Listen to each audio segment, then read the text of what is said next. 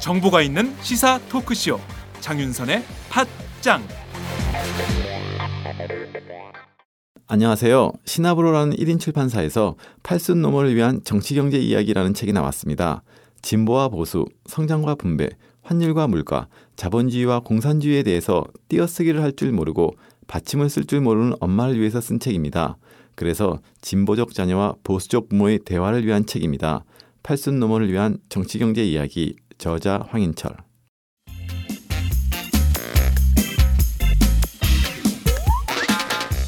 매일 정오 여러분의 점심시간 맛있게 씹어드실 뉴스를 보내드리는 장윤선의 팟짱 매일나 신선한 뉴스를 맛보고 싶으시다고요? 보수 언론이 대충 훑고 지나간 뉴스 그 이면의 진실을 알고 싶으시다고요? 그렇다면 여러분의 곁에 장윤선의 팟짱이 있습니다. 좋아요와 구독하기로 응원해주세요. 포털사이트 검색창에서 장윤선의 팟짱을 치거나 모바일 앱스토어에서 팟빵 클릭 후 장윤선의 팟짱을 들러주세요. 요거 재밌네 할 때는 과감하게 좋아요를 눌러주세요. 여러분의 꼼꼼한 사랑이 팟짱을 키웁니다. 장윤선의 팟짱 애청자 여러분 좋아요와 구독하기 꼭 부탁드립니다.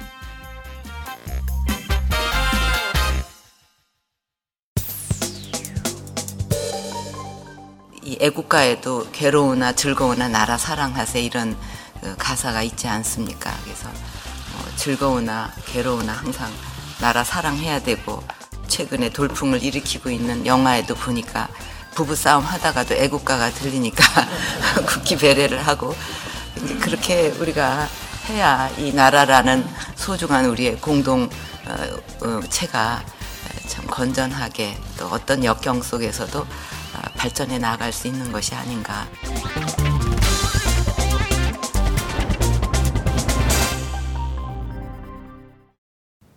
안녕하세요. 장윤선입니다. 오늘은 12월 30일입니다. 가보년도 이제 만 하루 남았습니다. 정말 말도 많고 탈도 많았던 가보년 한 해가 지고 있는 상황인데요. 아, 모두들 잘 마무리하시기 바랍니다. 아, 박근혜 대통령이 어제 청와대에서 마지막 국정과제 점검 회의를 열었습니다. 이 회의를 시작할 때 강조한 말이 있지요. 바로 애국심입니다. 박 대통령의 말을 옮기면 이렇습니다. 애국가에도 괴로우나 즐거우나 나라 사랑하세라는 가사가 있지 않습니까? 최근 돌풍을 일으킨 영화에도 보니까 부부 싸움을 하다가도 애국가가 들리니까 국기 배례를 했습니다. 박 대통령이 강조한 애국심, 여러분 공감이 되십니까? 국가는 국민이 있기 때문에 존재하는 것입니다. 도대체 국가가 국민들에게 무엇을 해주고 있기에 나라의 대통령은 국민들에게 애국심을 강조하고 또 요구하는 것일까요? 대통령이 국민들에게 애국심을 가져라 라고 하면 국민들에게 애국심은 생겨나는 것입니까? 애국심은 지도자가 말한다고 생기고 지도자가 말하지 않는다고 생기는 게 아니라고 생각을 합니다. 나라를 사랑하는 마음, 애국심은 나라가, 국가가, 국가의 리더십이 제대로 작동될 때 저절로 우러나고 생기는 것이라고 저는 생각을 합니다. 이른바 정윤회 씨의 국정 개입 의혹 문건 파문으로 또 입에도 올리기 민망한 십상시 파문으로 온 나라가 흔들리는데 도대체 국민들이 어디서 애국심을 느낄 수 있겠습니까? 박 대통령이 강조한 영화에서 표현한 것은 1970년대 유신 시절을 떠올리게 합니다. 또 군사 독재 시절에나 봄직한 사회 현상입니다. 정치인들은 진정 우리 국민들이 아, 우리나라는 정말 살기 좋은 나라다라는 자부심을 가질 수 있도록 정치를 해야 한다고 생각을 합니다. 국민이 국가에 또 정치에 불만을 품는 것은 국민들 탓이 아닙니다. 국민이 국가를 답답하게 생각하고 비판할 수밖에 없도록 정치한 바로 그 위정자들의 문제이기 때문이지요.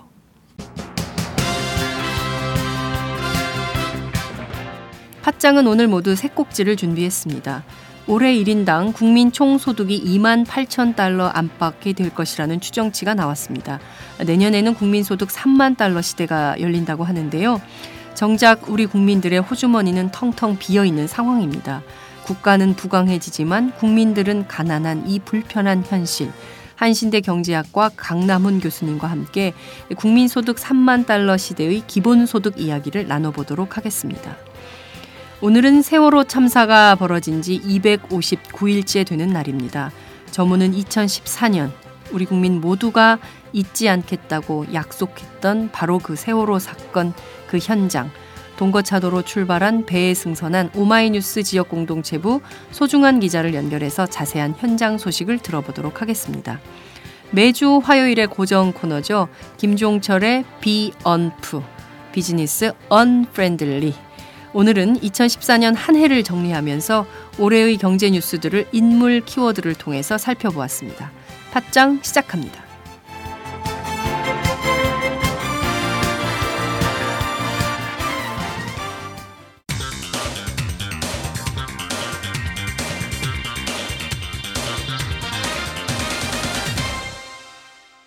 전혀 다른 뉴스. 전혀 다른 뉴스 시작하겠습니다. 가보년 이제 만 하루 남았습니다. 오늘 12월 어, 30일인데요. 오늘은 세월호 침몰 사고가 발생한 지 259일째가 되는 날이죠. 어, 저문은 2014년 어, 우리 국민 모두가 잊지 않겠다고 다짐했던 사건이 있습니다. 바로 세월호 참사 사건인데요. 어, 이 사건 현장에 나가 있는 오마이뉴스 지역 공동체부 소중한 기자를 연결해서 자세한 현장 소식 듣도록 하겠습니다. 소중한 기자 나와 계신가요? 네, 오마이뉴스 소중한 기자입니다. 네, 어, 지금 굉장히 큰 바람 소리가 들리는데 소 기자님 지금 어디 계십니까? 아, 예, 저 지금 아침에 네. 한강에서 홍차도로 향하는 배 타가지고요. 지금 배 위에 있습니다. 아, 지금 그럼 갑판 위에서 예, 어, 예, 예. 팽목항에서 동거차도로 향하는 배의 갑판 위에서 지금 이 방송 하고 계시는 거예요. 네, 네, 네. 네. 아, 소 기자 지금 동거차도에는 무슨 일로 가고 계시는 건가요? 아, 예, 어제 저는 그 진도 어제부터 와 있는데요. 네네. 그 지금 세월호 침몰 사고 발생한 지 259일째고 지금 이제 해를 넘어가는 상황까지 진실이 명확히 드러나지 않는 상황에서 그렇습니다. 2015년 지금 앞두고 있는데 진도의 모습은 어떤지 그리고 사고 현장 지금 어떤 상황인지 눈으로 좀 확인하고 싶어가지고 배를 탔습니다. 네. 아마 지금 사고 현장 그 새 밑에 사고 현장에 가 있는 기자들은 오마이뉴스 기자들밖에 없는 것 같습니다. 네, 지금 타사 기자들도 오늘- 많이 와 있습니까? 아니 오늘 이 배는 저희만 탔고 아, 제가 알기로 내일 풍랑주의보여가지고 네. 더 이상 배는 세일까지 못 들어온다고 네. 선장님이 아, 그러시더라고요. 선장님께서 예. 네. 아, 세밑 세월호 참사 현장을 단독 취재하고 있는 소중한 기자를 지금 연결해서 가고 있는 상황인데요. 자, 지금 그 저 소기자 타고 있는 이 배, 배가 향하는 동거차도 이 어느 네. 어느 지점에 있다고 저희가 어, 설명을 좀 해드리면 좋을까요? 예, 그 이제 거차도가 있고요. 이게 네. 이제 동거차도 그리고 서거차도 네. 이렇게 나뉘어져 있는데요. 어, 이 거차도는 그 세월호 침몰 사고 현장에서 가장 가까운 섬입니다. 네. 네, 팽목항에서 이제 배를 타고 아, 약 2시간 정도, 빠른 배로 한 2시간이고요. 음, 오늘 저희가 탄 배로는 약 3시간 정도 네. 가야 도착할 수 있고 네. 그때 사고 당시에 이 거차도 주민분들이 어, 자신의 개인 어선을 이끌고 직접 그랬죠. 구조에 나서기도 했던 예, 그런. 맞습니다. 예. 어, 세월호 참사로 인해서 저희가 그 팽목항 인근 섬들의 주민들이 직접 그 배를 개인의 배를 가지고 나와서 직접 구조에 나섰던 그 사례들도 저희가 이제 어, 방송에서 소개를 해드린 바 있기도 하고 이런 건데요. 자, 세월호 참사의 진실을 지금 전혀 밝혀진 게 없습니다. 이제 내년도에 그 일베의 세월호 참사에 대해서 어, 험담을 올렸던 사람들까지 포함되는 진상조사위원회가 출범을 하긴 하는데 에, 현재까지 확인된 것은 사실로 드러난 것은 전혀 없는 이런 상황인데 자 어제 그러면 진도 일대도 쭉 둘러보셨겠는데요 실종자 가족분들도 직접 만나셨습니까?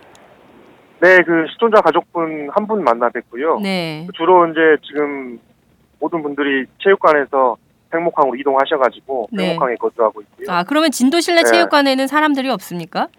네, 그약 음. 한달 전쯤에 네, 체육관에 머물던 실종자 가족분들이 네, 그 그때 당시에 이제 그 이제 수색 중단을 요청하고 그렇습니다. 인양을 다시 요구하면서 네, 어, 팽목항으로 옮기면서 일부 분들은 안산에 있는 대구로 가셨고 네, 일부 분들은 또 팽목항으로 이동하셔가지고 지금 세월호 인양을 기다리고 있 는 상황입니다. 네. 그럼 지금 팽목한 팽목항 현재 현지에는 어, 실종자들의 가족이 한 몇 가족 몇 분 정도 남아 계신가요?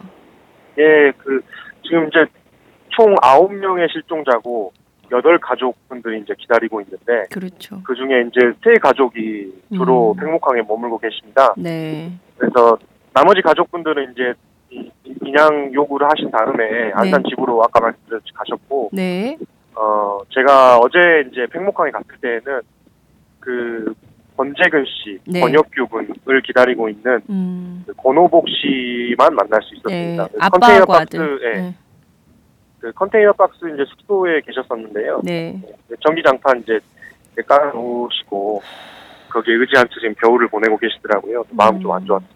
아빠하고 아들을 기다리고 있는 어, 삼촌을 만나 보신 건데요. 지금 이 네네, 한겨울에 컨테이너 박스도 추울 텐데 거기에 그냥 전기장판 하나로 아 발도 시리고 손도 시리고 너무 추우실 것 같은데 지금 얼마 전에는 또 감기 드셔가지고 네 고생을 좀 하셨다고 하더라고요. 어, 어떤 얘기를 좀 나누셨습니까?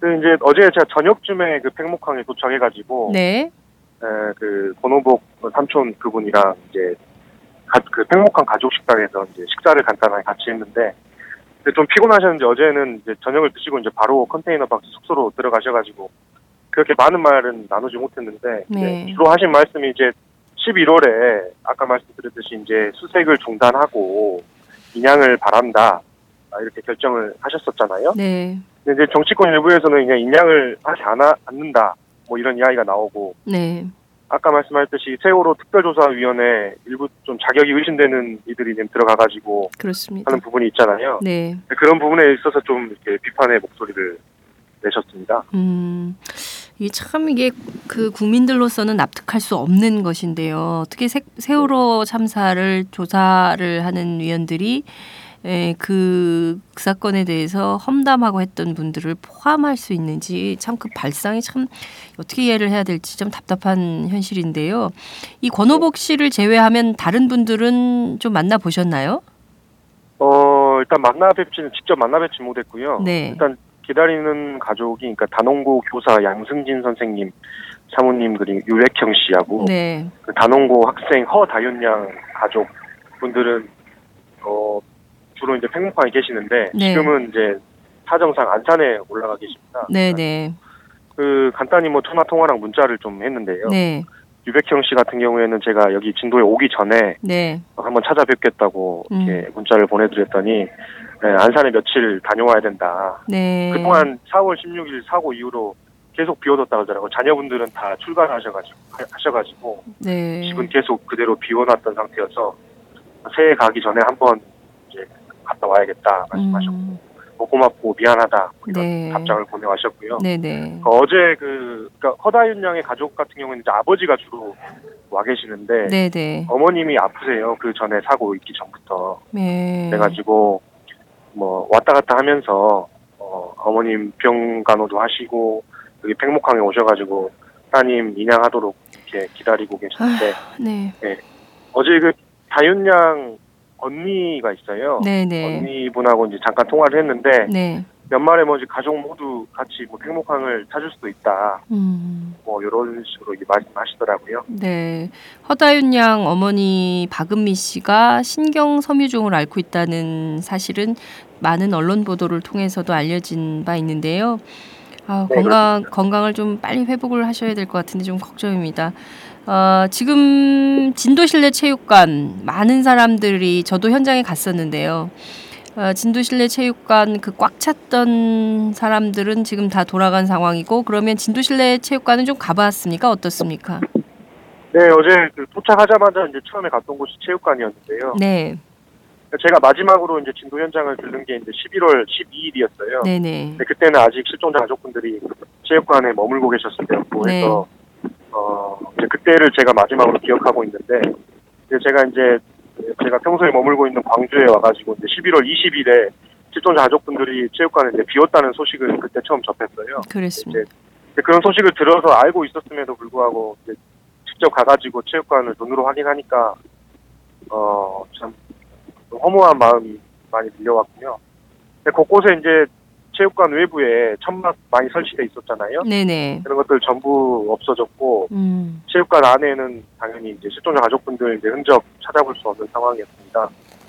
그래서 그 동안 이제 체육관 실내에는 반상 위에 이제 언론 보도 비치는 모니터 그리고 네네. 사고 현장을 비춰주는 모니터 이렇게 있었는데 그랬죠. 지금 이제 단상에는 그 플래카드 그러니까 얼마 전에 거기서 이제 체육관이다 보니까 배구 대회가 열렸나 봐요. 음. 네, 그 이제 그 플래카드가 이제 걸려 있었었고 그 체육관 옆에 이제 공설 운동장에서는 이제 공사가 진행 중이었어요. 네네. 내년에 사실 그 도민체전이 진도에서 열리는데 이제 그런 부분들을 고려해서 실종자 가족분들이 도민체전 이제 어, 원만하게 열릴 수 있도록 그런 부분을 양보하는 의미에서 비워주신 부분도 있었거든요. 음. 그래서 이제 지금 스탠드 공사가 좀 한창 진행 중이기도 했습니다. 네.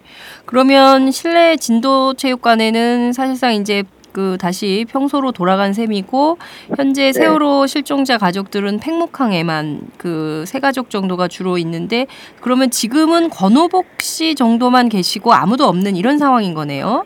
아, 그 실종자 가족분들 권호복 선생님 지금 계시고 네. 어, 이제 유가족 분들이 네. 교대로 내려와서 아. 어, 곁에 이제 좀 머물고 계시고 뭐 자원봉사자분들도 뭐 광주나 서울에서 오셔가지고 장시간 꽤 머물고 계시더라고요. 네. 그 굉장히 그 사고 초기에는 팽목항 현장에 뭐 발 디딜 틈이 없을 정도로 뭐 경기도 공무원들 뭐 진도 공무원들 뭐 여러 공무원들이 많이 파견이 나와 있어요. 해수부 등등에서 공무원들 많이 해경 등등에서 많이 나와 네. 있었는데 이 공무원들은 다 돌아갔습니까? 예, 그 이제 실종자 가족분들이 11월 중순에 그 이제 수색 중단을 요청하고 분양을 해달라 촉구하면서 동시에 이제 범정부 사고대책본부도 해체가 됐거든요. 네. 그때 해체되면서 어, 관- 관련 이제 공무원들은 다 네, 진도를 떠난 상황입니다. 그 실종자 가족들은 팽목항에서 어, 가족을 기다리고 있는데 이분들을 보살펴야 할 공무원들은 전부 자리를 비우거나 뜬 상태이고 현장에는 자원봉사자들과 가족을 잃은 유가족들만 이 실종자 네, 가족들을 돕고 있는 이런 상황인 거네요. 네, 그리고 이제 일부 그 진도 군민들끼리 이제 만든 여기 나름대로의 사고 대책 본부나 위원회 같은 게 있어요. 일반 네네. 국민분들이 만든 것도 있고 진도 군에는 군에는 또 이제 어, 이번에 세월호 과가 이렇게 만들어져 가지고 네. 뭐 그래도 진도 군에서는 이제 최대한 또 실존자 가족분들 내려와 계시는 유가족분들 위해서 좀 도움을 주고 있는 그런 상황입니다. 음.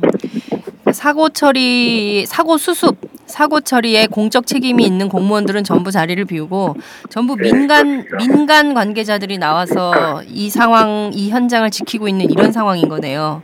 예, 그렇습니다. 참, 그 이런 대한민국 현실을 어제 이걸 참 밥을 먹었는데요. 네네 이제 그 전에 제가 9월에 9월 달에 네 이제 한 달 정도 머물 때에 비해서 상당히 좀 이렇게 식사 여건이 좀 좋지 않았습니다. 사실 반찬 같은 것도 네. 좀 여의치 않았는데 이 반찬들도 그나마 이제 전국에서 이제 보내주신 것들이라고 하더라고요. 전국에서 네, 네, 시민들이 일반 네, 시민들이요. 네, 네 그렇습니다. 자원봉사 자분들이 가져오기도 하고 네. 뭐 뭐 택배로 보내오기도 하고 뭐 이런가 봐요. 네. 지금 이게 그 사고 발생한 지 7개월이 넘게 지금 그 사, 저 사고 현장에서 그 바닷가 팽목항 현장에서 봄, 여름, 가을, 겨울을 지내고 계신 사계절을 지내고 계신 이 실종자 가족들을 위해서 도대체 우리 정부와 아, 지방자치단체들은 무엇을 하고 있는 건지 다시 한번 묻지 않을 수 없는 이런 상황이 아닌가 싶은 생각이 좀 듭니다.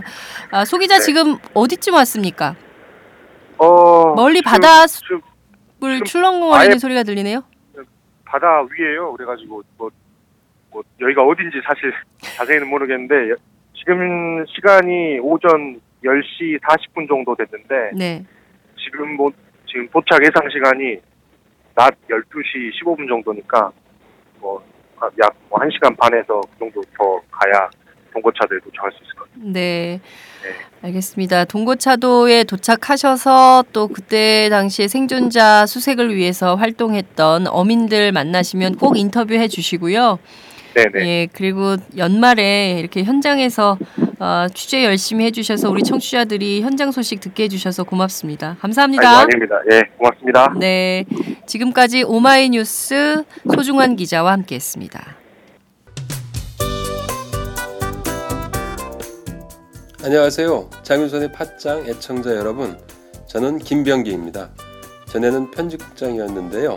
지금은 10만인 클럽 회원이자 본부장 맡고 있습니다. 그런데 10만인 클럽이 뭐지? 어, 이렇게 궁금해 하시는 분들 많으실 겁니다. 오마이뉴스에 자발적으로 구독료를 내는 시민들의 모임입니다. 지금 매월 후원해 주시는 분이 몇 명이죠? 8천 명이요. 아, 그럼 앞으로 몇 명을 모아야 합니까? 10만 명이요. 아, 참, 갈 길이 멉니다. 그런데 조중동 구독자는 많게는 100만. 이래서 진보 언론 살아남을 수 있을까요? 아, 10만인 클럽 후원으로 만들어지는 팟짱 응원하고 싶으시다고요? 지금 전화 주세요. 02-733-5505로 전화하셔서 내 손번호 274를 꾹 누르세요. 오마이뉴스 기사의 모든 기사 하단에 동그란 주황색 배너를 누르셔도 됩니다. 여러분들의 참여로 팟짱이 웃음소리 더 커질 수 있습니다. 감사합니다.